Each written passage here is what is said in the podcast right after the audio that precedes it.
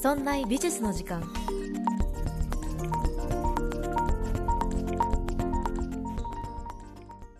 美術を身近にするこの番組「そんな美術の時間」そんなプロジェクトラチがお送りいたします。はい本日は169回11月になりましたね。2021年11月になりました。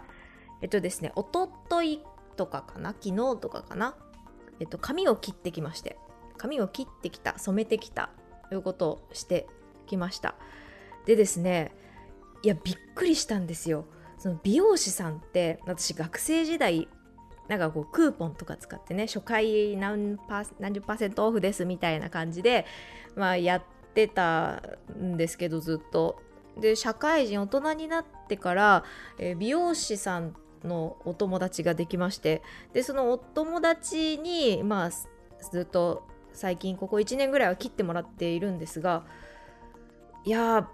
美容師さんってただ単に髪の毛って切ればいいんでしょって思っていたんですがなんか腕のいい美容師さんってこんなに切った後違うんだなってちょっとね言ってみて思いました。最近ちょっとずつ髪が伸びてきたんでねなんかその美容師さん曰くですねあのこれから髪を伸ばすんだったらちゃんと毛根のところで絡んでるこの髪の毛のやつをちゃんとこう整えなくっちゃって言ってなんかよくわかんないテクニックをね使いながらもう見たことないハサミさばきでなんかこうシャシャシャシャシャって髪切られてですね。で気づいたらキューティクルツルツルになってでちょっともさってボリュームがあった髪の毛がストーンって綺麗になってなんかななんだっけ？あの極戦の人。極戦の人みたいにこうツヤツヤになってですねちょっと感動したっていう。ね。美容師さんって選ばなきゃいけないんですね。ちょっとびっくりしました。で本当にその方には感謝しております。でですねもう一日経ってで今日は普通に髪を自分で洗うんですけどいや自分で洗うとダメですね。やっぱこう毎日美容師さんに洗ってもらいたいし毎日美容師さんに切ってもらいたいそう思った今日でございました。ということで、えー、本日はですね、レッサーユリーという画家をちょっと取り上げていこうかなと思っています。レッサーユリー、いや、聞いたことないよっていう方多いんじゃないでしょうか。実は私も全然知りませんでした。これね、なんで知ったかっていうとこ、レッサーリユリーっていう画家がいるんですって。それが、えっと、現在、三菱一号館美術館、めちゃくちゃ噛みました。三菱一号館美術館、東京の、えー、その美術館で、現在展覧会が開かれているんですよ。それが、えー、イスラエル博物館所蔵の印象派光の系譜というね、えー、展示が現在、えー、やるやられています。10月15日から来年の1月16日まで結構長いですね。で、これが、まあ、三菱一号館美術館で印象派まあ、このイスラエル博物館が持っている印象派の結構いいやつとかをあの展示してるっていう展覧会なんですよ。でここでもちろんモネのね「睡蓮」とか、えー、ゴッホの名作とかもバンバン出ている中でレッサーユリーっていう今まで日本でほぼ知られていなかった画家がすごく注目されているということでなんか業界がざわついているらしいということを小耳に挟みました。これは私ツイッターのトークツイッターの何て言うんですか？あそこのトークルームのところで、えー、毎月1回アートテラのトニーさんと、えー、国領さんっていう女性の方とね3人でお話をさせていただいてるんですがここでね実はレッサーユリっていう画家が今ちょっとざわつかせてるんですよってトニーさんがおっしゃってましてほうほうそんな人私は知らなかったぞってこう見たわけなんですね。でこのレッサーユリが私本当にこの間初めて見まして実際実物は見てないんですけど、まあ、画像で見て見たりとかその方の感想を聞いたりとかしてもびっくりしたんですよ。印象派って言われて来日してるんです。でもドイツの方だからその印象派展いわゆる印象派って呼ばれているグループの人たちではないと。でじゃあ画風は画風印象派といえば光をたくさん取り込みました。すごくねあの鮮やかで、えー、こう色彩も豊かでで黒をあんまり使わない光をすごく取り込んで光の輝きこうきらめきっていうのを一瞬を切り取ったような風景が得意としている。それがね印象派モネとかルノアールが、えー、代表されるそういうグループだと思うんですがそうやって常識でかんこうそういう感覚でレッサーより見ようとするともう全然違うんですよ。なんかね全体的に暗いんです。なんか夜の風景を描いているような。でこう夜で雨が降っていてでも光の当たり方こう夜であの道があの雨の雫でちょっと光っててね。こう周りの電光とかがこう反射してキラキラ光っているようなそういう雰囲気があってまあなんというかノスタルジックというか綺麗なでもちょっと陰気な感じがするんですよ。全体的に暗っぽい印象があるから。今までの印象派の私たちのイメージとはかけ離れた。だけどどこか心をあの掴んで離さないようなそういう作品がまあ現在来日されているそうなんですね。でこれでびっくりしたのがえっと、その方もびっくりしたって言ってその学園員さんとかにお話を聞いたそうなんですが実はこのレッサーユリーの作品があの即日でポストカードが完売してしまったりとか。でこれあの本当にめったにないんですって。っていうか私は知らないと、えー、いう話を聞いていて。でやっぱりその買った方たちもレッサーユリという人物を知らないででもなんかこう心に留まっているからポストカードが売れるんですよね。で今回4点来ているそうなんですがそこでねこう立ち止まってずっと見てしまう方が多いのでこうレッサーユリで、えー、人が、えー、滞留するのを防ぐために展示方法を変更したりだとか。でそういうねちょっとちょっとざわついてるんですって。はあそうなのかと。ちょっとこれは私そんな美術でやりたいなと思って私調べてまいりました。でねレッサーユリー何かなと思ってとりあえずググるじゃないですか。そしたらまああんまりウェブサイトにないんですよね。だからあの英語で調べるわけですよ。で英語というか英語もあんまりなくって。でドイツ語ならある。ドイツ語の原文のえっと本だったらあるということで本買ってきました。ドイツ語の本を。23冊ね。買ってきました。でですね私ドイツ語読めないんです。ドイツ語読めないんだけどなんかググりながら一生懸命読みましてで今回これを元にお話しさせていただこうかなと思っています。まあちょっと私がねあの私は別にドイツ語がすごい読めるわけでもないし何だったら1ミリも読めないですしでその学芸員さんと比べてすごくその美術史について知識が長けているとかそういうことではないんですけどただ私には、ただ私には好奇心がある。もうこの本が届いた時にもう食い入るように見てて、うわ、ドイツ語わかんないとか言いながら、ワクワクしながら読んだんですよ。なので今回この内容をお話ししたいと思います。レッサーユリの本と、あとは、えー、ドイツ史、そしてドイツ文化史の本をちょちょこっと交えながらね、話をしていけたらいいなと思いますので、どうぞよろしくお願いします。多分、日本で初めてじゃないかな。このレッサーユリーっていう今まで日本でほぼ無名だったアーティストがこうやって紹介されるの。もしかしたらね、あと何ヶ月、何年、まあ、やっぱ展示企画をするのは大体2年とか3年かかるので23年経ったらレッサーユリーってこういう人だよって日本でもちゃんと本が出されるかもしれないですし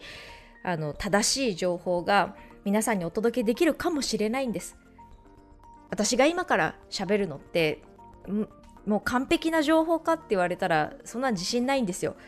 ドイツ語ちゃんと翻訳できたかって理解できたかって言われたら難しいんですけどでもそれよりも早く届けたいという気持ちで今回やろうかなと思っていますのでどうぞよろしくお願いします。もしかしたら間違ってるところもたくさんあるかもしれない。でも伝えたい。この人がどういう人なのか。どうやって、えー、みんなの心をつかんだのか。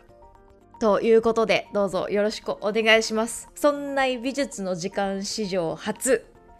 原文のまま伝えます。よろしくお願いします。そして、えー、audiobook.jp では今回もおまけ音声をつけています。今回のおまけ音声は、まあ、レッサーユリの話をしていく上で、あ、これ現代にも通ずるなって思ったことがあったので、ちょっとそれをおまけ音声で言っていこうかなと思っています。まあ、この、まあ、ドイツの印象派と呼ばれているアーティストなんですけれどもこの時代のドイツ1861年のドイツってどういう状況だったのかな？その状況を例えば現代で置き換えるとあこのリモートが普及してコロナがあってリモートが普及してえこういうあの人間関係関わ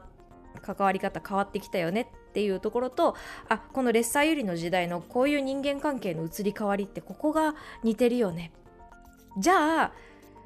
愚者は経験から学び賢者は歴史から学ぶっていうように歴史のこの状況からどうやって今につなげられるか。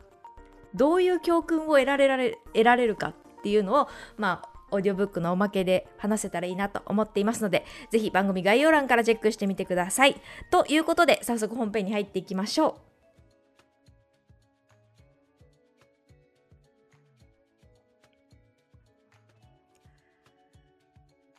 さて、レッサー・ユリーです。ドイツ印象派と呼ばれています。1861年生まれですね。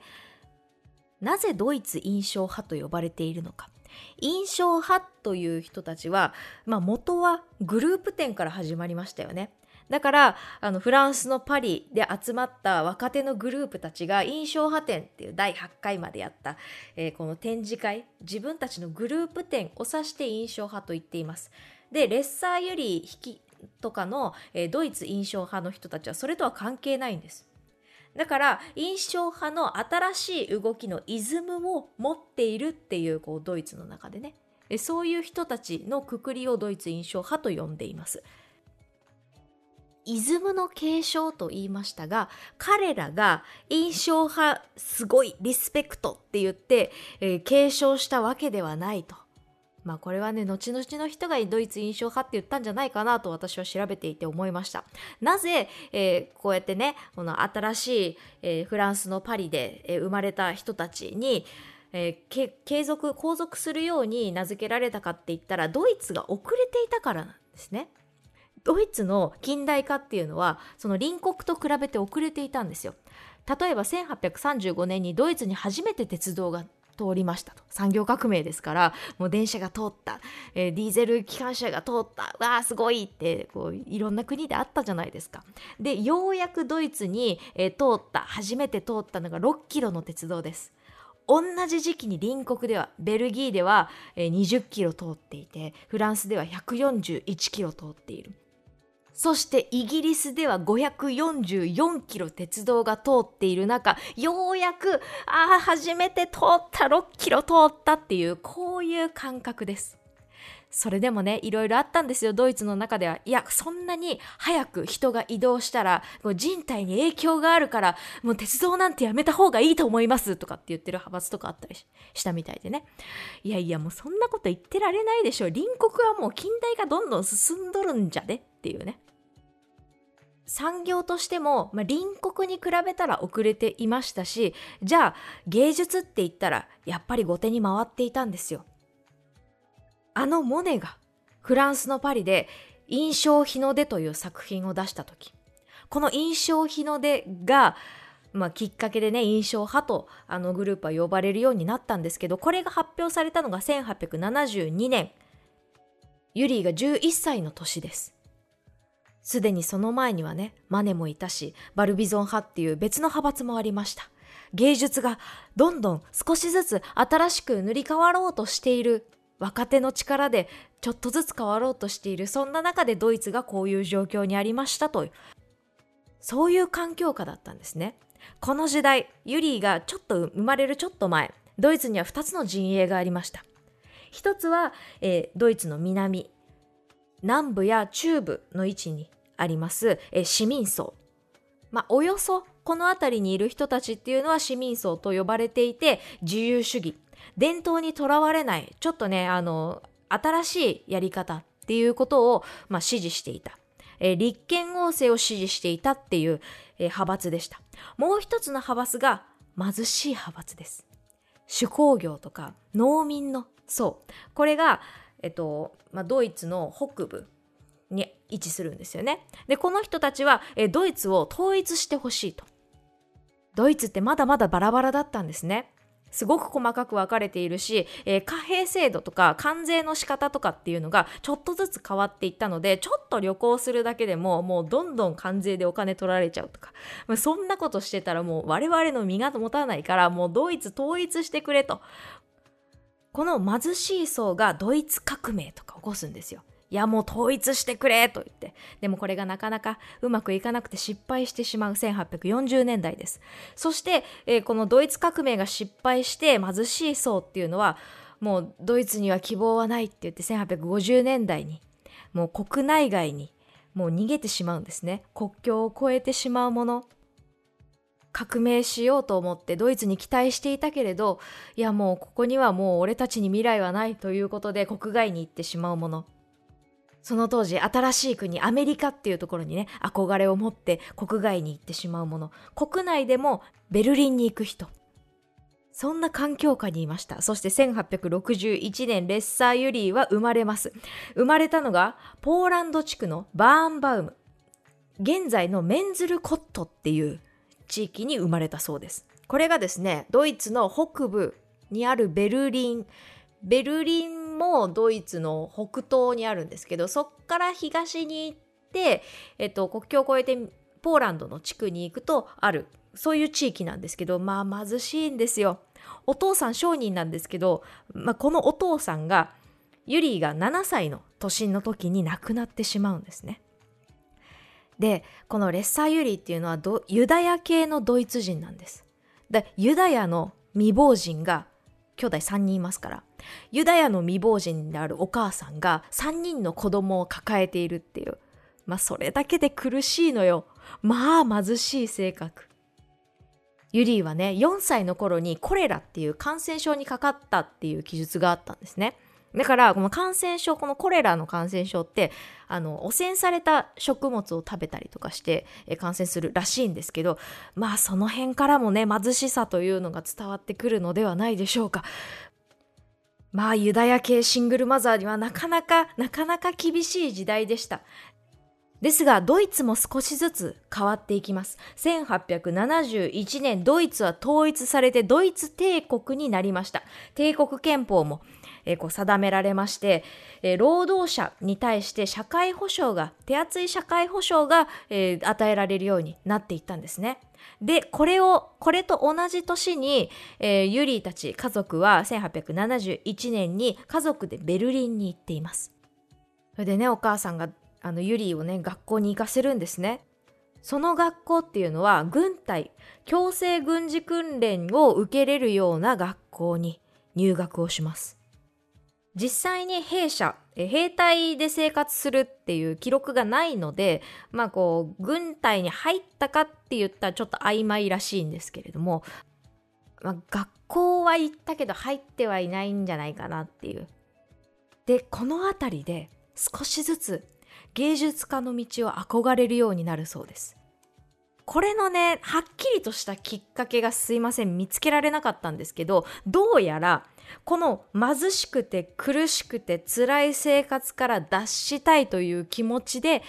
まあこう新しい仕事に就こうと思ったみたいなんですよね。兄弟からは、兄弟とか母親では、えー、ちゃんとね、まともな仕事に就いてほしいと願ってはいたそうなんですけど、もうすでにレッサーよりはメンタルを蝕まれておりました。もう飢餓に苦しんでいてね、もうお母さんが大変だっていうのを目の当たりにしていたから、もうどうしてもできないと。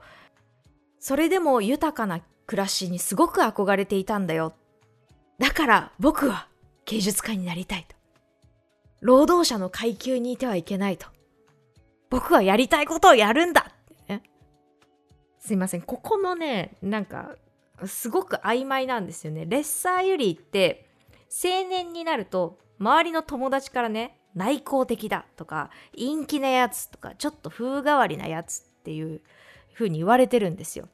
だけど、ここの決断がね、私はすごく強いなって思ったんです。なんかこう兄弟の反対家族の反対を押し切って自分の夢に向かって、うん、新しい道を切り開くんだっていうこの強い力の意志と豊かな暮らしに憧れてるのになんでそんな大変な道を選ぶのだっていうこのねあのちぐはぐな感じがちょっとね難しいなと思いながら私も調べていましたただ一つ言えるのは変わった人なんだなっていうのは感じ取りました。意志が強いんだか弱いんだかよくわからなかったんです。でこの選択が賢い選択なのか哀れな選択なのかもよくわからなくって私のドイツ語を解釈する力が足りないのかレッサーユリーが頭がおかしいのかはわからない。だけど青年ユリーが選んだ決断は1879年ドイツの芸術アカデミーに通って入学をして絵画を学ぶことになります。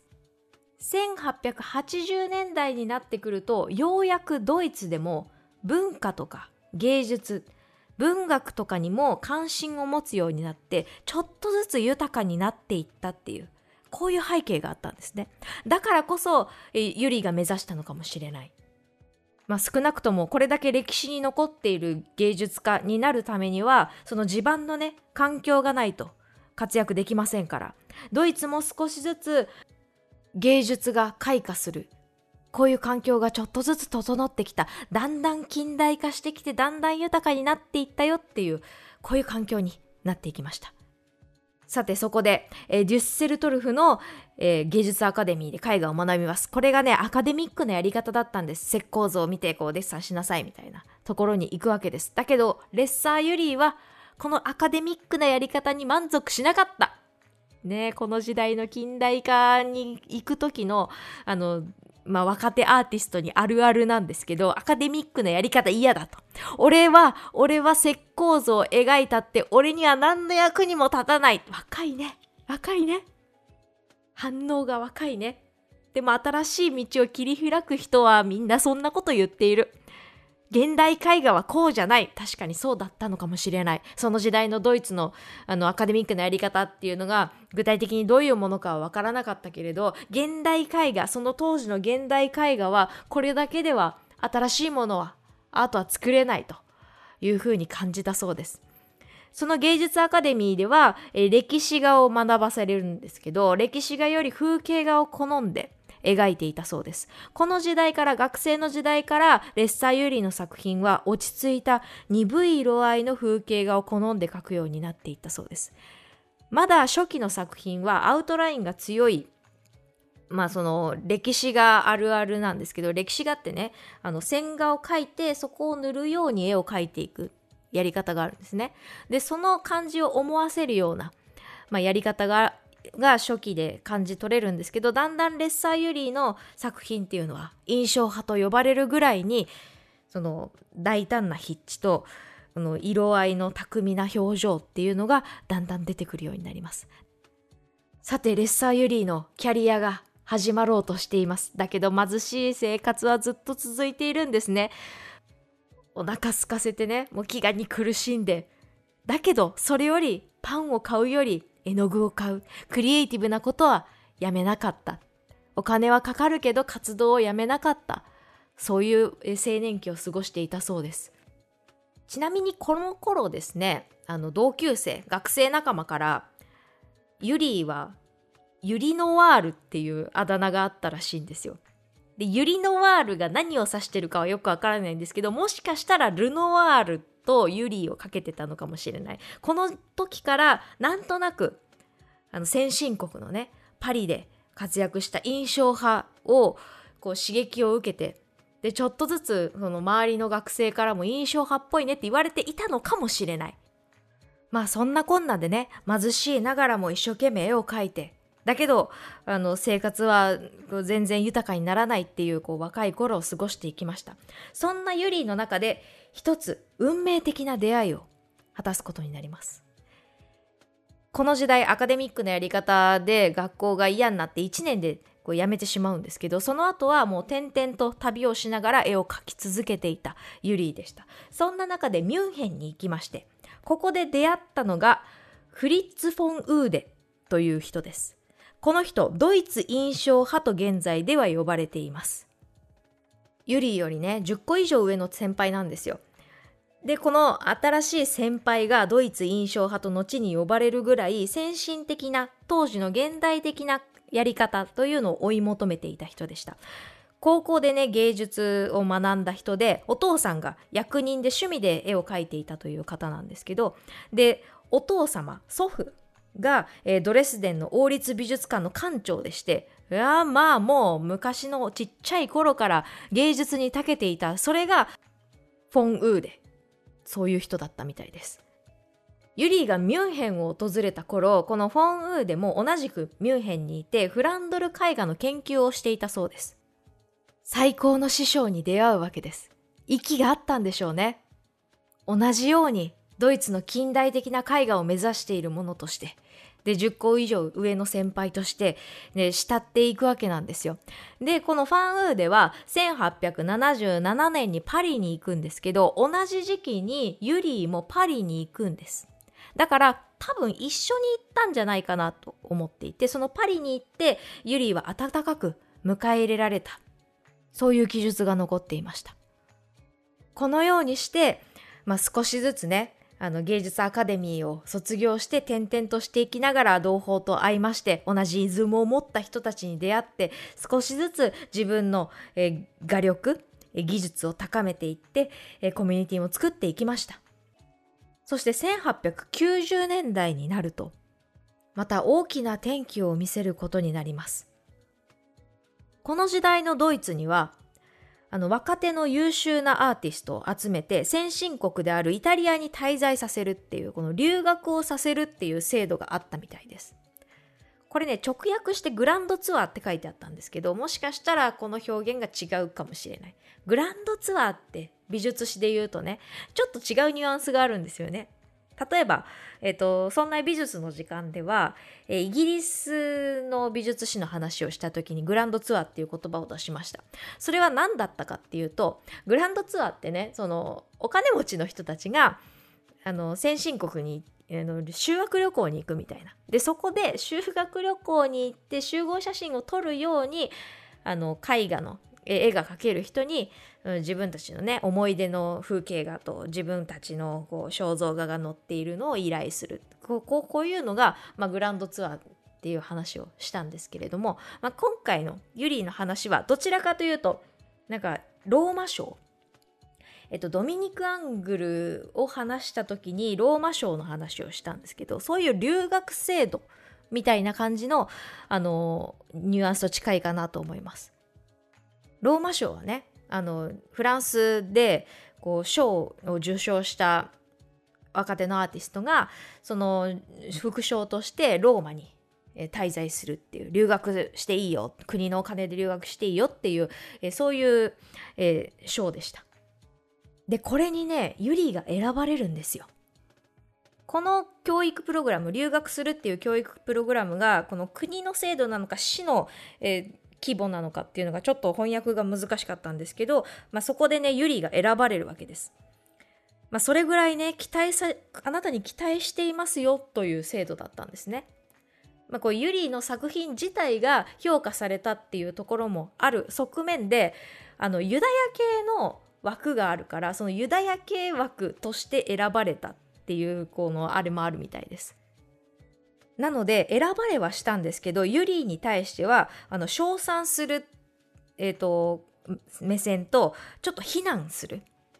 もうこいつは言っていいのかよ。この作品本当に素晴らしいのかってこうちょっとちゃちゃ入れる。イチャモンつけるっていうそうね。こう両極あったみたいなんですね。これ目立つ人の証ですよね。賛否あるっていう中で選ばれる。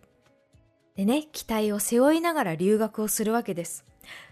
どちらかというと依頼する側はアカデミック側のアカデミックなやり方を期待していくんですよ。そのボッティチェリとかその勉強してきてほしいとかなんかこう伝統的なローマの血しぶきを感じて描いて行ってきてくださいみたいな感じで送り出すわけなんですよね。でもユリーとしてはそうじゃないんですよ。もっと近代的思考なんですよ。いやもっと新しいことしたいと。自分の絵を描きたい。ボッティチェリの絵じゃなくて自分自身の内側から出てくるものを描きたいんだって言ってまあ、この奨学金もらうもらわないっていうことでちょっと奨学金辞退するってことでこう揉めたりとかもしたんですけれどもまあなんだかんだありながらイタリアに滞在します。本人としてはこのイタリア滞在期間を非生産的な期間だって言ったみたいなんですね。ああそうなのか。私は別に行きたいですけどね。なんかわかんない。絵が描けるかとかなんかボッティチェリの血しぶきを浴びて、うん、なんかこう身につけてこいって言われたらちょっと責任感が重くてもしかしたらできないかもしれないですけどもイタリア行きたいなと思うんですけどまあそのユリーとしては退屈な時間だったみたいです。絶え間ないローマの雨に打たれながらこの冷たい雨の中でねもう僕は何をすればいいんだと。本当に描きたい自分の絵って何かっていうのを見つめ直すっていう時間だったみたいです。そして1892年ドイツに戻ります。戻ってもやっぱりアカデミズムへの不満は消えなかったみたいです。やっぱり自分のことがやりたいということでユリーが何をしたか。ミュンヘン分離派という派閥に、え、参加しまして、ここで活動を始めます。来ました。ミュンヘン分離派です。聞いたことないでしょ。私も聞いたことありませんでした。ミュンヘン分離派っていうのがあるんです。まあその後にね、1901年にはベルリンに行ってベルリン分離派に参加することになる。とにかく分離派っていうところに参加するらしいんです。分離派って何？この分かつ。分離する派閥って書いて分離派なんですけど、そんな美術の時間、このラジオでは分離派という名前を一回出したことがあります。それは何かの、何の回だったかというと、クリムトです。グスタフ・クリムトがウィーン分離派を設立しました。ウィーンで、えーアカデミックなやり方から分離するという意味で新しい若手アーティストが作ったグループだったんです。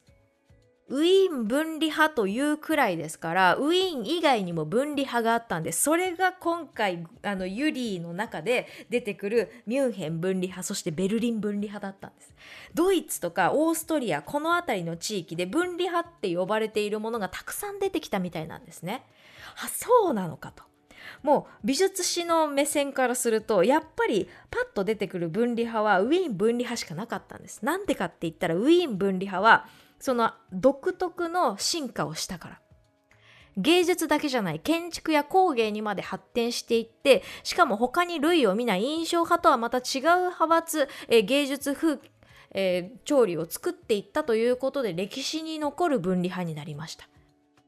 場所が変わってドイツでもミュンヘンでもベルリンでも今までのアカデミックなやり方とは違う俺たちは自分たちの新しい近代的なものをやりたいんだということで分かれた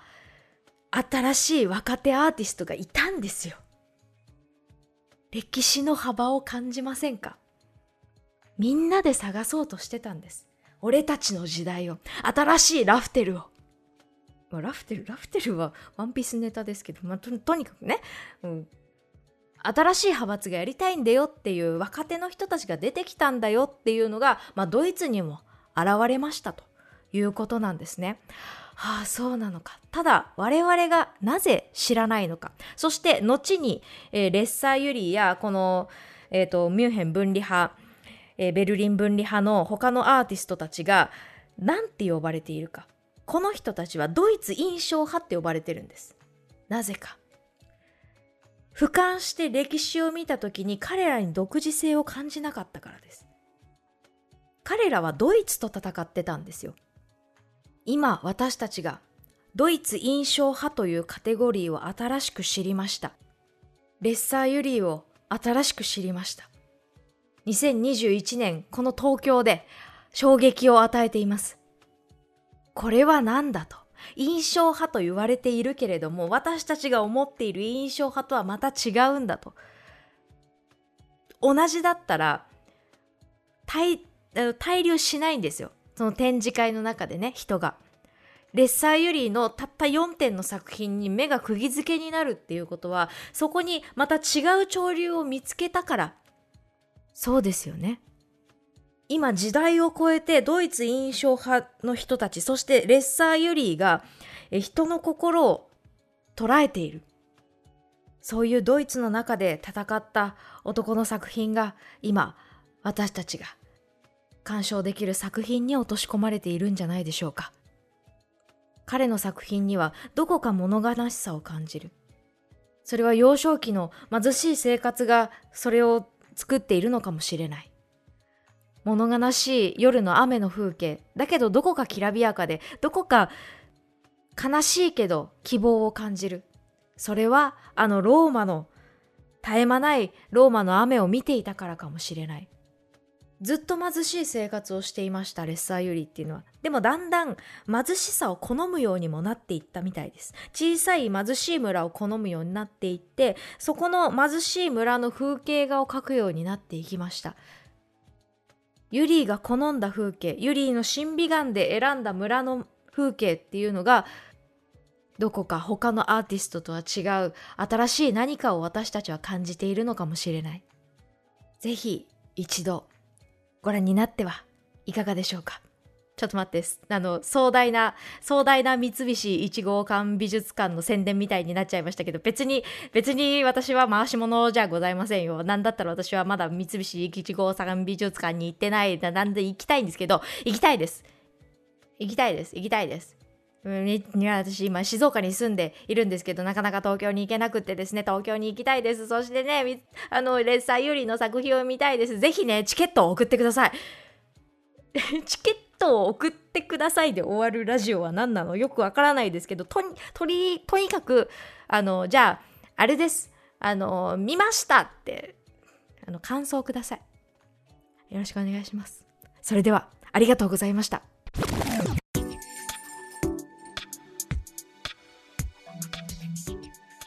さて、いかがだったでしょうか？今週の配信はここまで。この後、audiobook.jp ではおまけ音声をつけています。今回のおまけ音声は、何から分離したのか？について話をしています。このミュンヘン分離派、そしてベルリン分離派の人たちが何とたもとを分かちたかったのか？そしてこういう団体ができたことの背景を探ってみると、実は現在の私たちにもつながるような新しいヒントをくれるのではないでしょうか。私たちは、えー、今コロナを経ていろんなことがリモートで行えるような社会になりました。人間がリモートで仕事をしたり、えー、友人関係友好関係を作っていった先には何が起こるのか。そのヒントを当時のドイツの歴史から紐解いてみることにいたしましょう。ぜひ番組概要欄からチェックしてみてください。